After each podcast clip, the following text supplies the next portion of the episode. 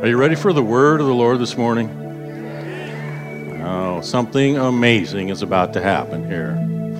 It's like I remember 32 years ago, April 32 years ago, the first time that I stepped into Valley Church and had the opportunity to meet Renee's family and experience the Valley experience, I would call it, where we got to feel and experience the presence of God like I'd never felt or experienced before, and got to meet a man who I had no problems learning to submit to, learning to follow his leadership, his commitment to God, a man who absolutely dedicated his life to Father God to building that kingdom in his obedience, in his uh, life. I just think, uh, when I think of uh, a man that's dedicated his life entirely to the work of God, who has lived exactly what he's preached, been dedicated in every way, shape, or form to the Word of God, to the wishes of God, to fully serving God and to loving man. Loving his congregation, loving everyone that he came in contact with.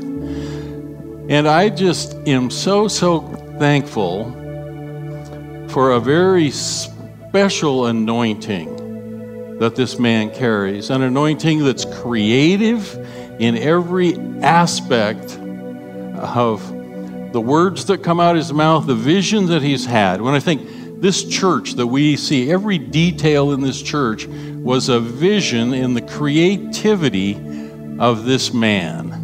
And I just want all of you to welcome right now the father of this house, the original father of this house, who has, again, I say, dedicated his life and carries a very, very special anointing Pastor Norm Rudson.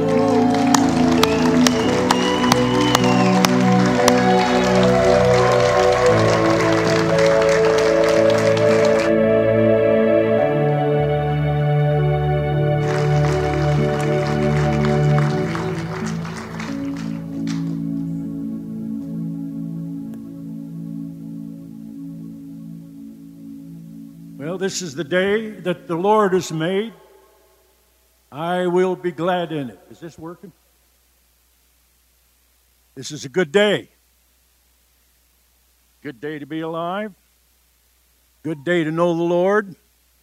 And a good day to have good friends around you. You're a good looking bunch of people. I think it'd be good for you to turn to somebody on either side or one side and Tell them you're a very special person. I will. Huh? Did, did you want to say something?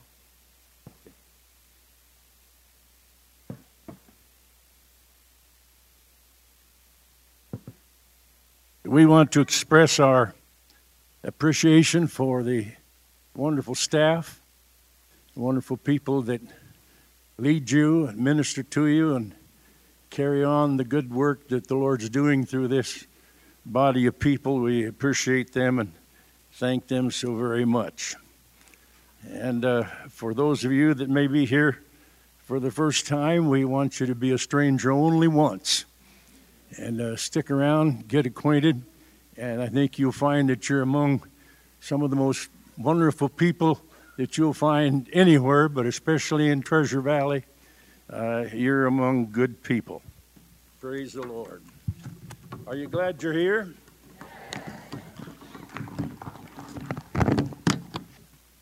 These are very special times that we're in. I really don't think I have experienced times, days, or conditions that are comparable to what we are experiencing now.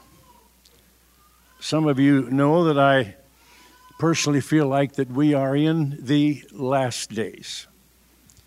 Now, we've heard that a long time.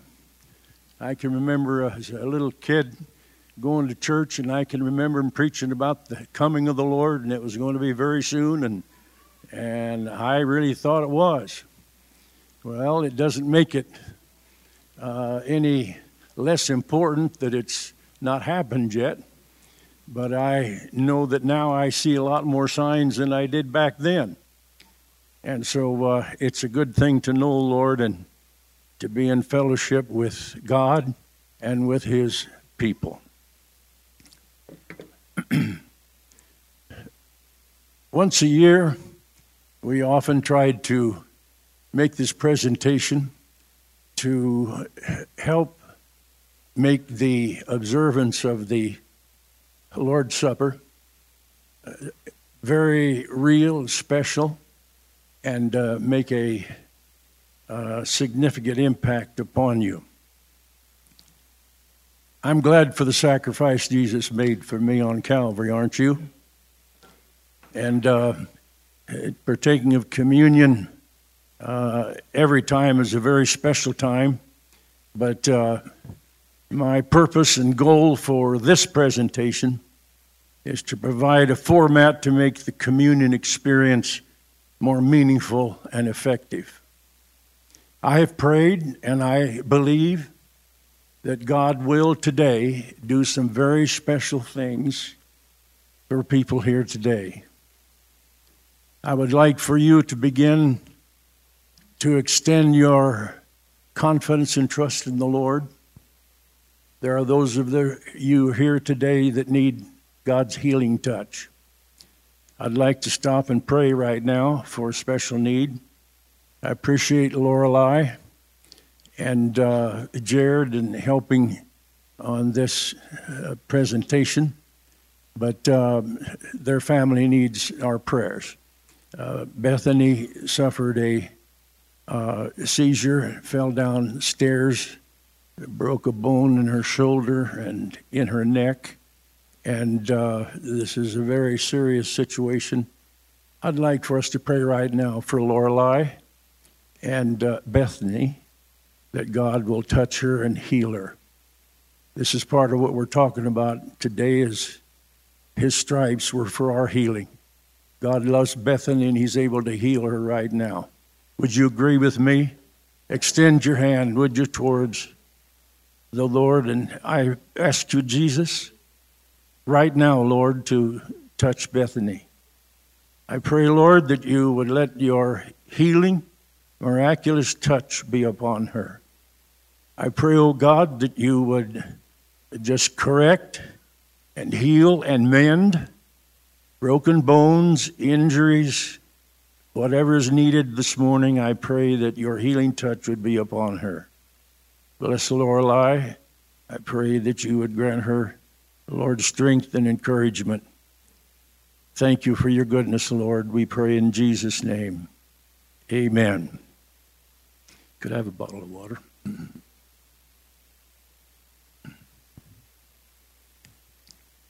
Thank you.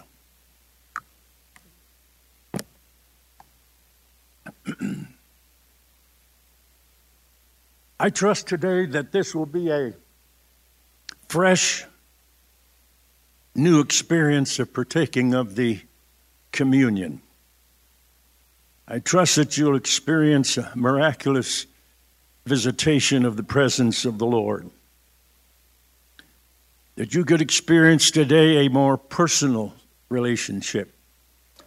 I may be speaking to some people today who have sort of followed along in your family or friends, but you yourself personally have not had a real born again experience with God. This is your day. Welcome to the house. Welcome to the table of the Lord. It's going to be different for you from this day forward. You can have an experience today that is more full and real you can have a revelation of the understanding of God's love and grace and power.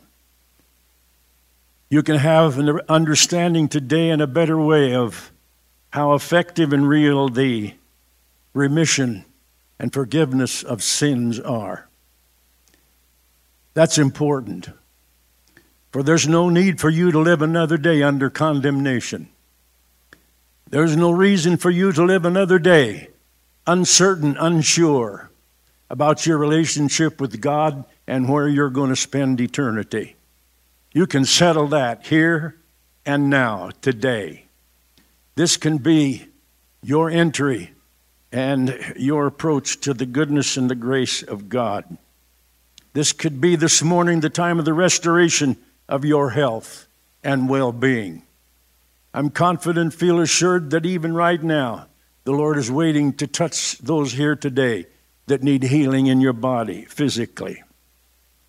Yes, you, my friends, are invited to the table of the Lord. Tables have always intrigued me. the family table, I think, is one of the most important and effective items in the house. My wife always made our family table a cherished place. I attribute the, our family's good health to her delicious meals and the atmosphere that she helped create around our table. The breakfast was where wisdom and instruction for the challenging day ahead was often provided. Supper time was always a special time when each one could share successes, failures, challenges, and receive commendation, counsel, and most often just some real fun, good times. I encourage all of you as families don't neglect the family table. I know your schedules are busy. I know sometimes it's hard to find a time when all the family's together, but do everything you possibly can to have the time when your family sits down together. And you can talk to each other, you can share your feelings, you can learn a lot, you can express a lot, and it'll mean so much to your family if you practice the family table. I recently realized that all three of our children have recently built beautiful new homes, and all three have one common design feature. The kitchen, dining, and living room are all one open space and feature a large, round, you guessed it, dining table. The table is a very special thing in our family. It's where we share and communicate. It's a wonderful time when we gather around the family table. Well, I want you to understand we're family here today. We're God's family. And He's invited us to His house and to share the table with Him today. So pull up a chair, friend. Join us at the table. Most of the world treaties and consultations involve a table. Most contracts and agreements that you make involve a table. Common expression is often heard What do you bring to the table? My most impressive experience of, negoti- of a negotiating table was when we met with the Council of Religious Affairs in Moscow, Russia. I had read the story of the Siberian Seven who had rushed and forced their way through the open gate at the United States Embassy in Moscow. And they refused to leave the embassy. And finally, the embassy gave them two rooms in the basement. And for the next four years, the Siberian Seven would stay in the basement rooms, refusing to leave the embassy until they would be granted permission to immigrate. It was a stress. It was a real means of, of a lot of consternation of, uh, of Russia. And um, it was a big story worldwide as they uh, featured these Pentecostals uh, living in the basement of the embassy. We spent several days with them singing, talking about the Lord, talking about their future, what God had in store for them. It was an experience that I'll never forget. And uh, when I had first read this in the Parade magazine, I felt like something should be done. I approached the organization leaders of which we were affiliated at that time, and uh, they agreed something needed to be done. So they uh, appointed or sent, uh, sent three of their top officials, including the general superintendent, and they invited me to go along. It was a trip that I will never forget. And uh, the Lord helped us as we made our best effort to try to see what we could do to get these Pentecostals out of the basement.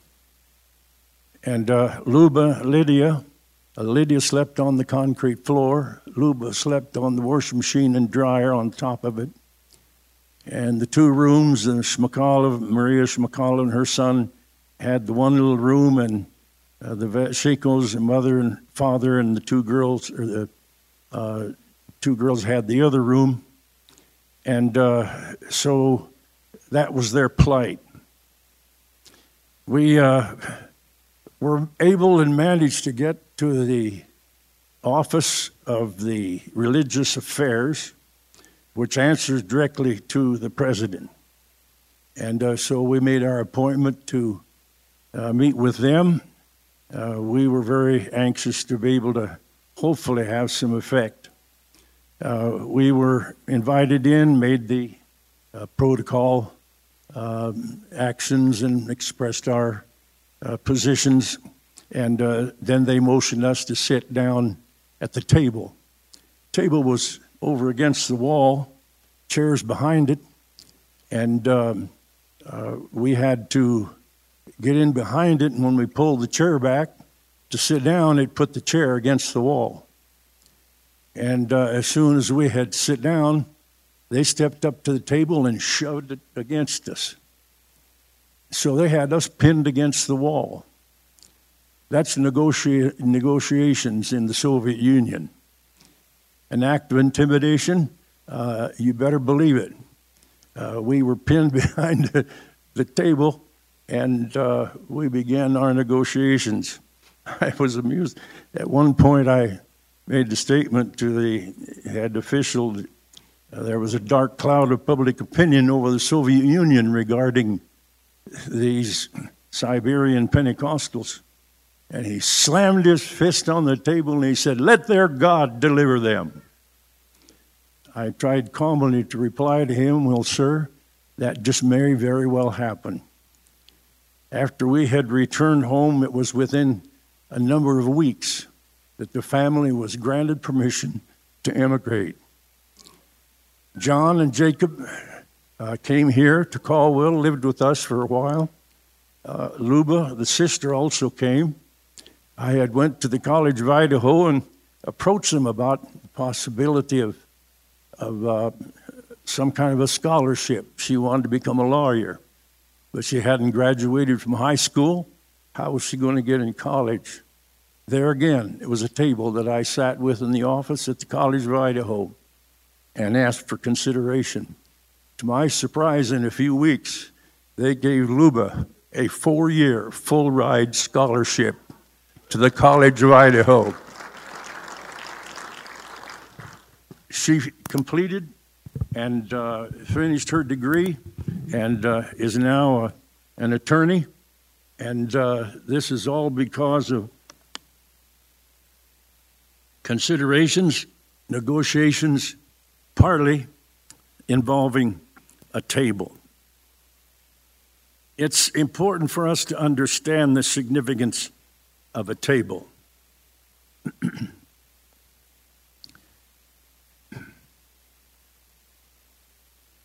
it's a uh, important thing to understand sometimes sitting at someone's table. Good conversations can be had on the street, somewhere in the neighborhood, but there's really no place to have an intimate and effective and fruitful experience and relationship sitting at a friendly table. One of the kindest and most honorable things you can do is to invite someone to sit at your table and there break bread together. It's a uh,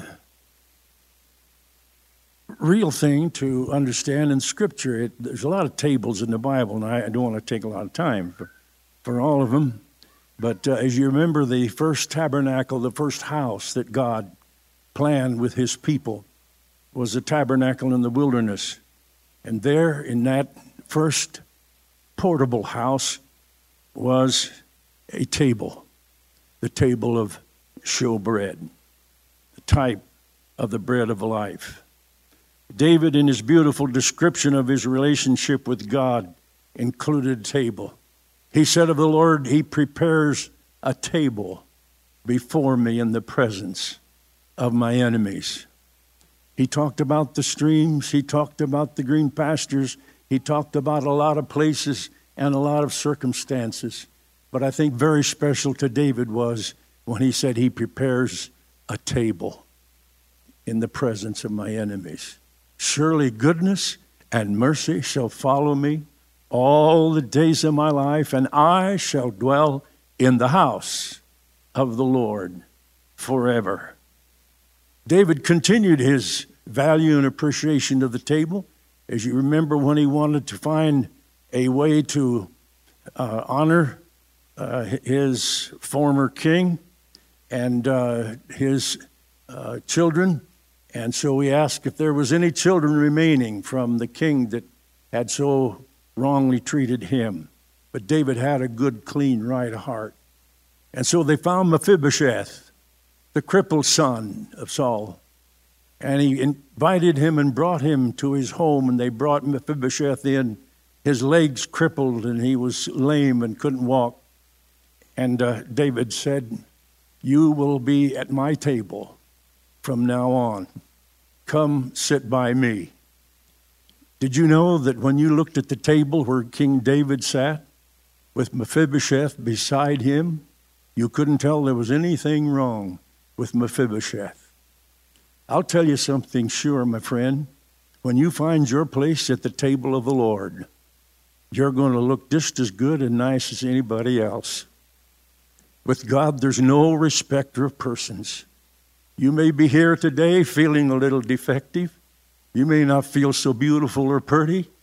You, you may not feel so qualified in a lot of ways. But I want you to know today if you find your place at the table of the Lord, you'll be just as good as anybody else.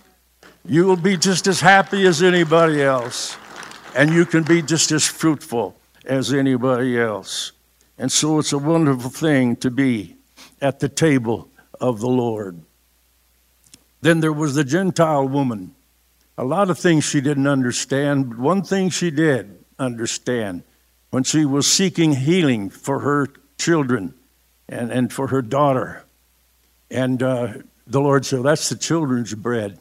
But she understood the table. She says, Even the dogs eat the crumbs that fall from the master's table. And that precious mother received the healing of her daughter that day because she understood the table of the Lord. And so there's restoration, there's relationship, there's so much at the table of the Lord. You remember the story of after Jesus was crucified. That's past this uh, expression now, but that was after the resurrection. Remember the men were walking down the road, kind of disillusioned, perplexed, not knowing just what to think or what to do. And this man joined them on the road to Emmaus. And their hearts burned within them. As they talked with this man and they talked about the things that just happened in the crucifixion. And Jesus acted like he was going to walk on by, but they said, Well, why don't you come and stay and uh, have a meal with us? That was the wisest and the best thing that they had ever done. And so Jesus did. He went in, he sat down at the table, and they began to eat. Before they did, Jesus prayed. How would you like to have been there when Jesus prayed at the table? And when he prayed, something happened. Their eyes were opened, and suddenly they saw things as they really were and their eyes were open and they understood, the scripture said. I believe right now, even this very moment, you may be right at the point where you're going to hear the words of Jesus at the table, and your eyes are going to be opened as well. It was the change of a lifetime for the man called Zacchaeus. He was just a little guy, he was short, couldn't see over the crowd, but he wanted to see Jesus so bad, and he climbed a tree. But Jesus saw him. Jesus sees you today. He saw you when you walked in the door. You may feel like you're inadequate, you're inferior, maybe you don't add up as much as somebody else, but I want you to know Jesus knows you. Jesus is aware of you and your need and your desire today. And Jesus said, Zacchaeus, come on down. I'm going to your house today. And I believe it was at the table that they communicated. And Zacchaeus' heart was changed. He was a tax collector. His heart changed. His motives changed.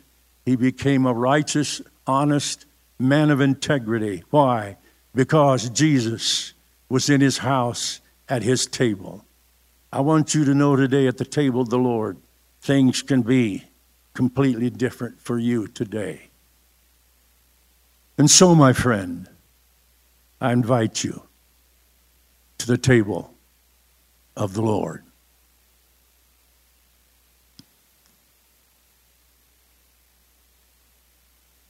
And so the Lord had called for them. And he said to Peter and John, Go prepare a place where we will meet. You will find an upper room and go make ready there. You'll meet a man with a pitcher of water. Follow him, and he will show you a large, furnished upper room. And so preparations began for this gathering. It just didn't happen. It didn't just by chance come to being. I want you to know, friend, this meeting this morning didn't just happen. There's been people preparing, making ready. I did a little bit of studying and, and calculating, and I figured that there is at least 250 hours of preparation for this meeting this morning, including the custodians, the teachers, everybody that has a part, everybody that has responsibility. This meeting just didn't happen. This just didn't come about because somebody snapped their finger and say, let's do it. There was preparation. It was made ready. And so they made ready the house of the Lord and the table of the Lord. And so then they came. And they're coming now to join in this meeting.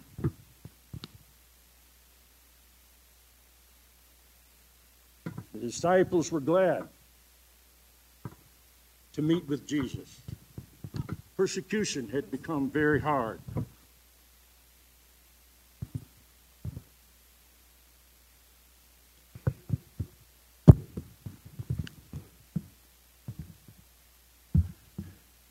They was glad to see each other. They was glad to have the opportunity to be with each other again. And so when they'd greeted each other, it wasn't long until Jesus came. And of course, when Jesus comes, it makes all the difference in the world. As you came in this morning, yes, you saw various people, some of your friends, people you're always glad to see. But isn't it something special when we begin to worship and praise that we feel the presence of the Lord there? And so it is. Jesus came, and they rejoiced to see him. He out talked to them and asked them to sit at the table with him. He wanted to share some very intimate things. I'd like for you to consider right now the fact that you've been invited to the table of the Lord. Jesus has said to you today, Come, come, let us reason together. And so they sat at the table with the Lord. These were chosen men, not perfect men. All of them would play a great role in the building of his glorious church. These were the foundation men. The church was to be built on the foundation of these apostles. They didn't realize, and did they know at this time, of what the calling of Christ would cost them. They did not know at this time just how great a price they would pay. Let me tell you what price these men paid. There was Matthew. He suffered martyrdom in Ethiopia, killed by a sword wound. There was Mark, he died in Alexandria, Egypt, after being dragged by horses through the streets until he expired and was dead. There was Luke. He was hanged in a hanged in Greece in an olive tree as a result of his tremendous preaching to the lost. Then there was John. He faced martyrdom when he was bo- uh, boiled in a large basin of boiling oil during a wave of persecution in Rome. However, he was miraculously delivered from death. John was then sentenced to the mines on the prison island of Patmos. And it was there that he wrote the prophetic book of Revelation on Patmos. The Apostle John was later freed, returned to serve as a bishop of Edessa in modern Turkey. He died as an old man, the only apostle to die peacefully. There was Peter. He was crucified upside down on an X shaped cross. According to church tradition, it was because he told his tormentors that he felt unworthy to die in the same way that Jesus Christ had died. James, the just, the leader of the church in Jerusalem, was thrown over a hundred foot high pinnacle of the temple when he refused to deny his faith in Christ. When they discovered that the, he had survived the fall, his enemies beat James to death with a fuller's club. This was the same pinnacle where Satan had taken Jesus during the temptation. Then there was James the Great, son of Zebedee. He was a fisherman by trade when Jesus called him to a lifetime of ministry. As a strong leader of the church, James was ultimately beheaded at Jerusalem. The Roman officer who guarded James watched amazed as James defended his faith at his trial. The officer walked beside James to the place of execution and overcome by conviction. He declared his new faith to the judge and knelt beside James to accept beheading as a Christian. Then there was Bartholomew, also known as Nathaniel. He was a missionary in Asia. He witnessed for our Lord in the present day Turkey. Bartholomew was martyred for his preaching in Armenia, where he was flayed to death by a whip. Then Andrew, he was crucified on an X shaped cross in Patras, Greece. After being whipped severely by seven soldiers, they tied his body to the cross with cords to prolong his agony. His followers reported that when he was led toward the cross, Andrew saluted in these words I have long desired and expected this happy hour.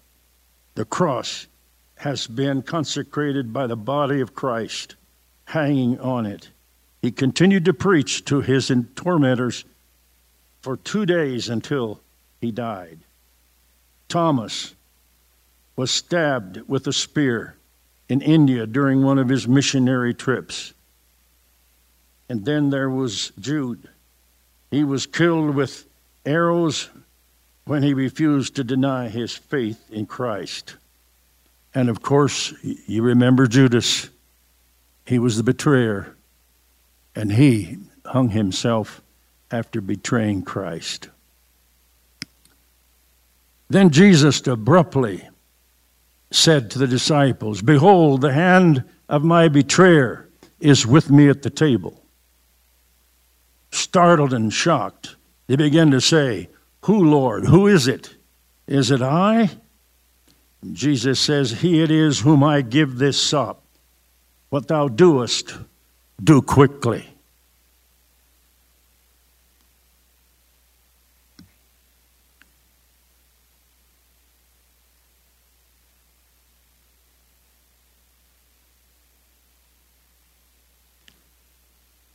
But others of the disciples had issues they had to deal with also. There was a dispute among them of who should be considered the greatest. And they fussed and had contentions of their role and their relationship and what their position would be. But Jesus said to them, For who is greater, he who sits at the table or he who serves? Is it not he who sits at the table? Yet I am among you as one who serves. Then the Lord went to Peter. Simon, Simon, indeed Satan has desired to have you, that he may sift you as wheat. But I have prayed for you, that your faith would not fail. And when you've returned to me, strengthen your brethren. Peter replied, Lord, I'm ready to follow you and go with you, both to prison and to death. Jesus answered Peter, Before the cock crows, you will deny three times that you even know me. Then Jesus took the towel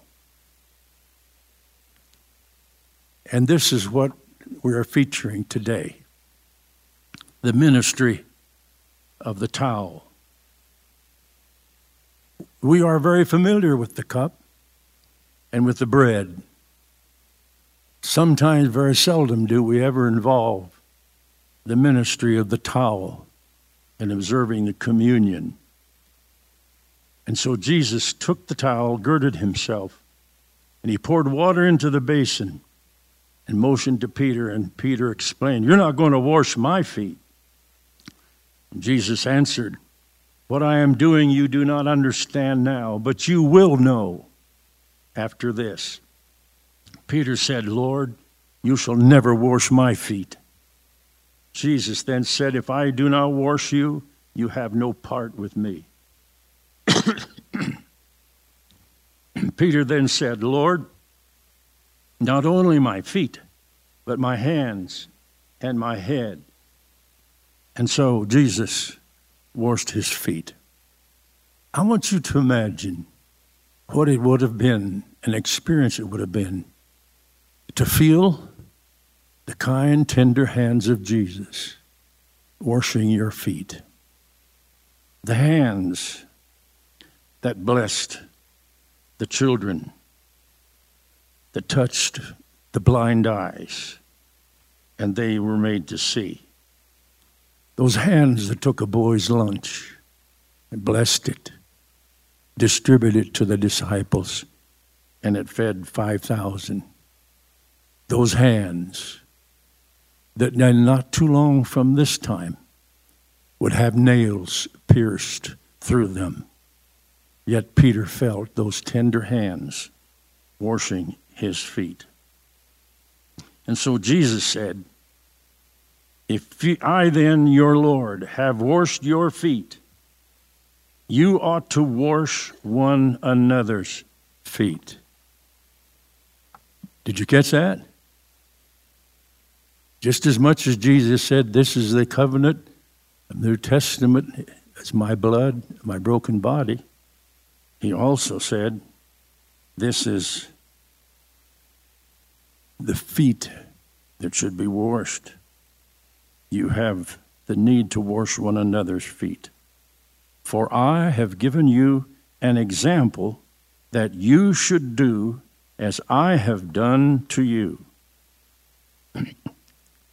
so, we've talked about the table, the bread, and the cup. It's always the focus of the Lord. But now we go to the towel.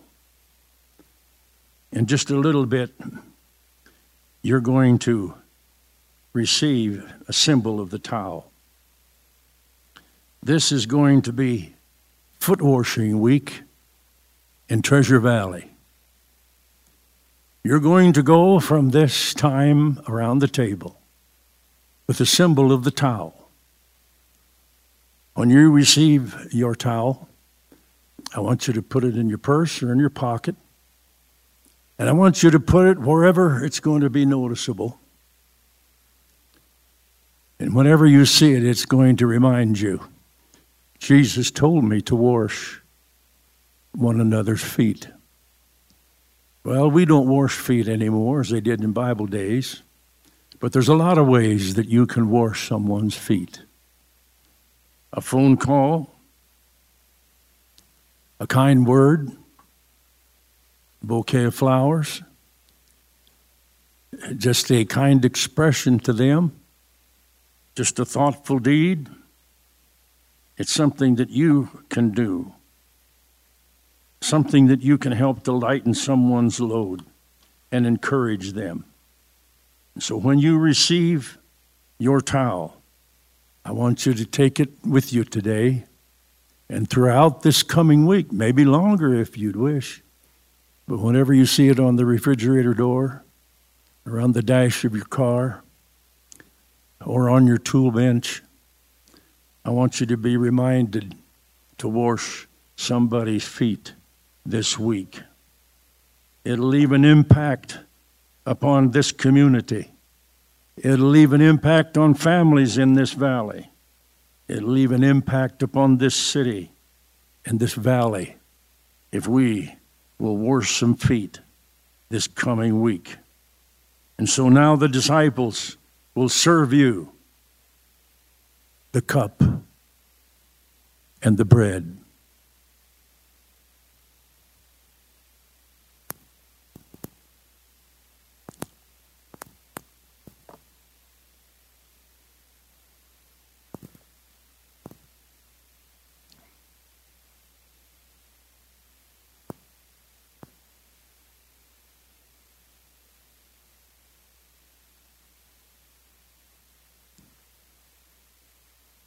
So here we are, still around the table, and we're getting ready to break bread with Jesus. I'd like for you all to stand.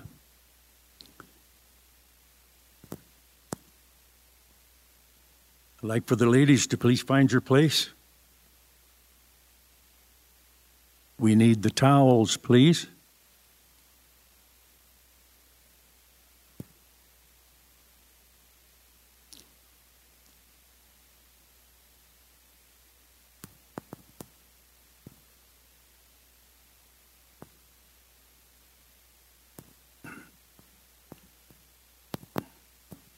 Come here, honey. Honey, right, right here. As you come by for the communion this morning, I want you to extend your arm. Now, that's a simple act, but it's a symbol. It's your commitment, it's your dedication, it's your way of saying, I will serve. So extend your arm as you come by, and they will place the symbol of a towel across your arm, and then go back to your seats where you're at. So, as we normally do, go to your right and come by and receive the communion this morning, and then return to your seat.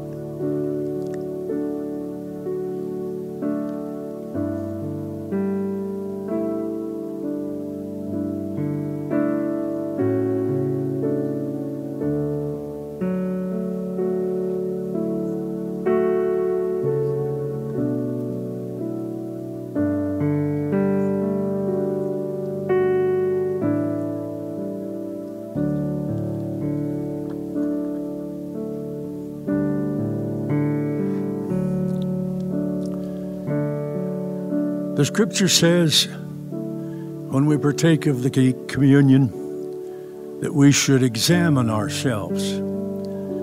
Some people are reluctant to take communion because they don't feel they're worthy or they failed in some way. I want you to understand that you will never be worthy in yourself to partake of the body and the blood of Jesus.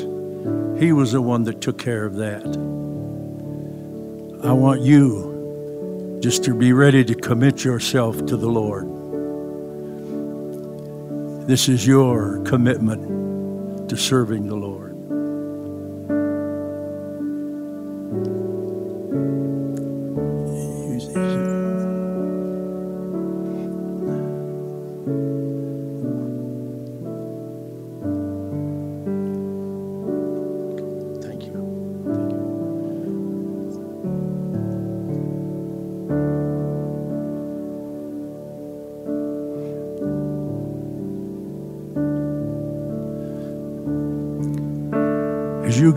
Yourself, if there's anything in your heart that's not right, now is the time, the good time, for you to commit that to the Lord.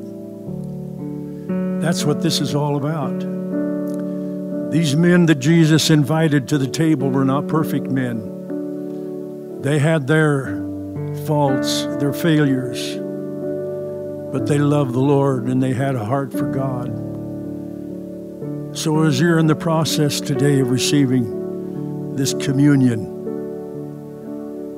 it's what God has offered and provided for you.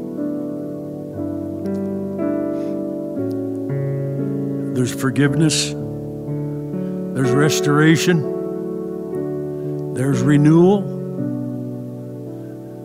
there's understanding. Something great's going to happen for you today at the table of the Lord.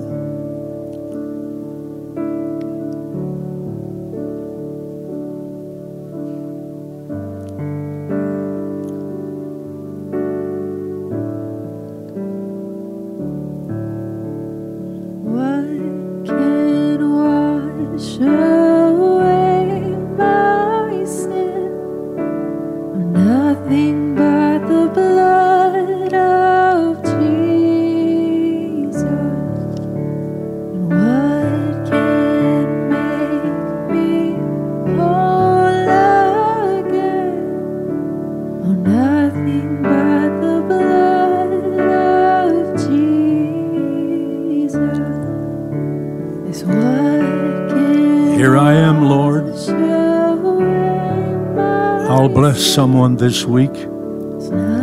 I'll wash someone's feet this week.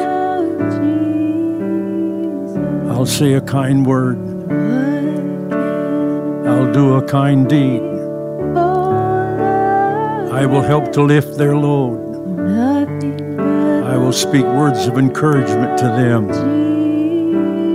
I will be used of you, Lord, to wash someone's feet this week.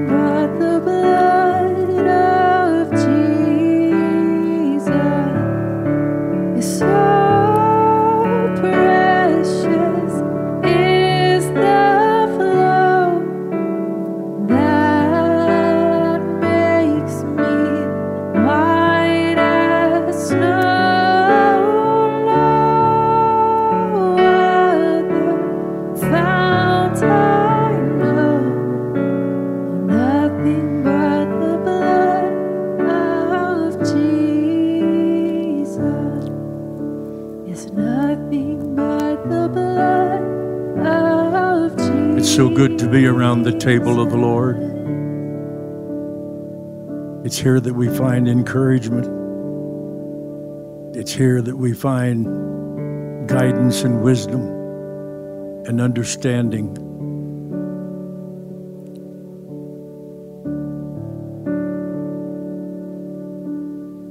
So I think we have all been served. Is there any who have not been served?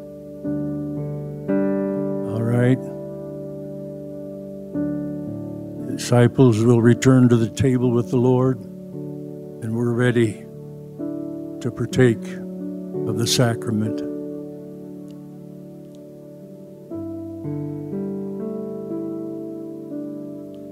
And so Jesus took the bread and he blessed it. It's going to be important for us to understand the significance of this. And I'd like for you to be seated at your place at the table.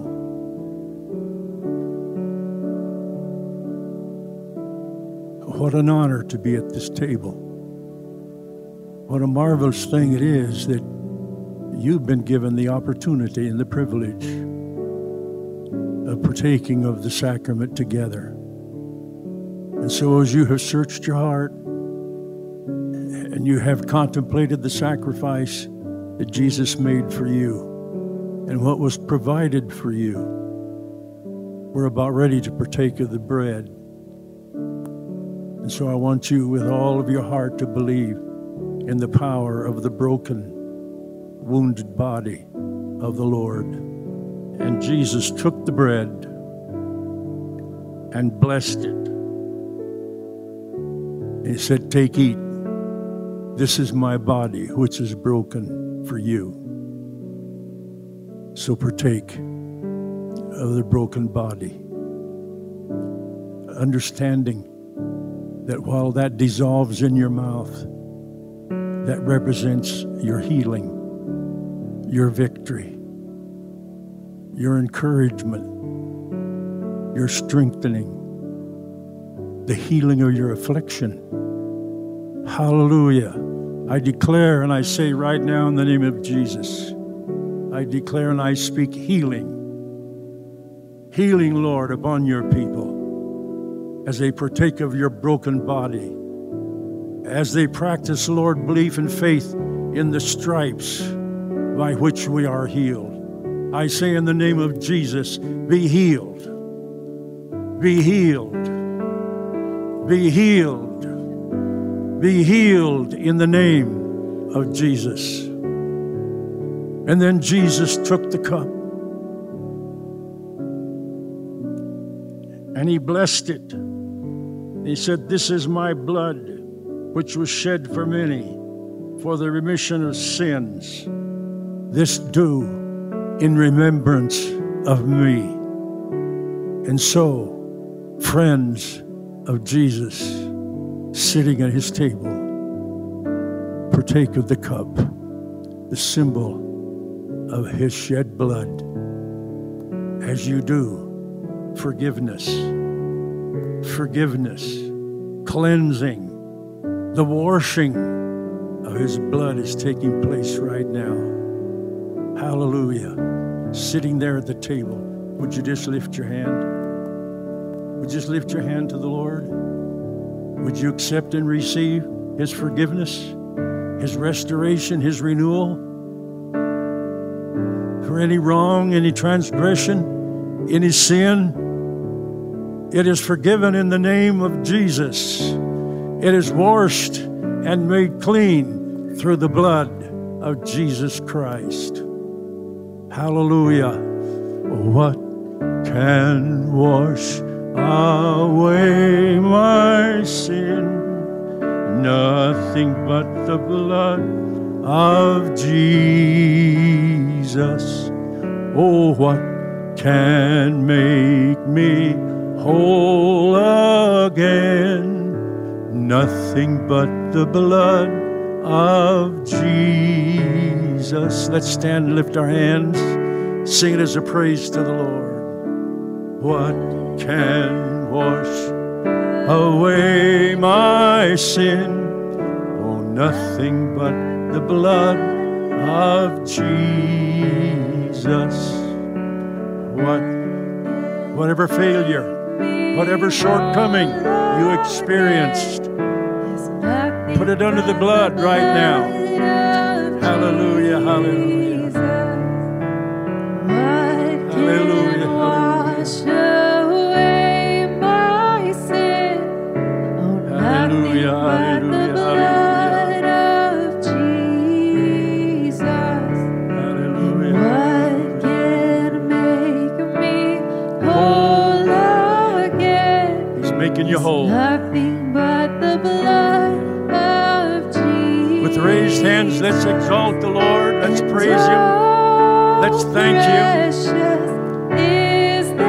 Express with words that come from your heart your gratitude, your thankfulness, your love, your worship to the Lord.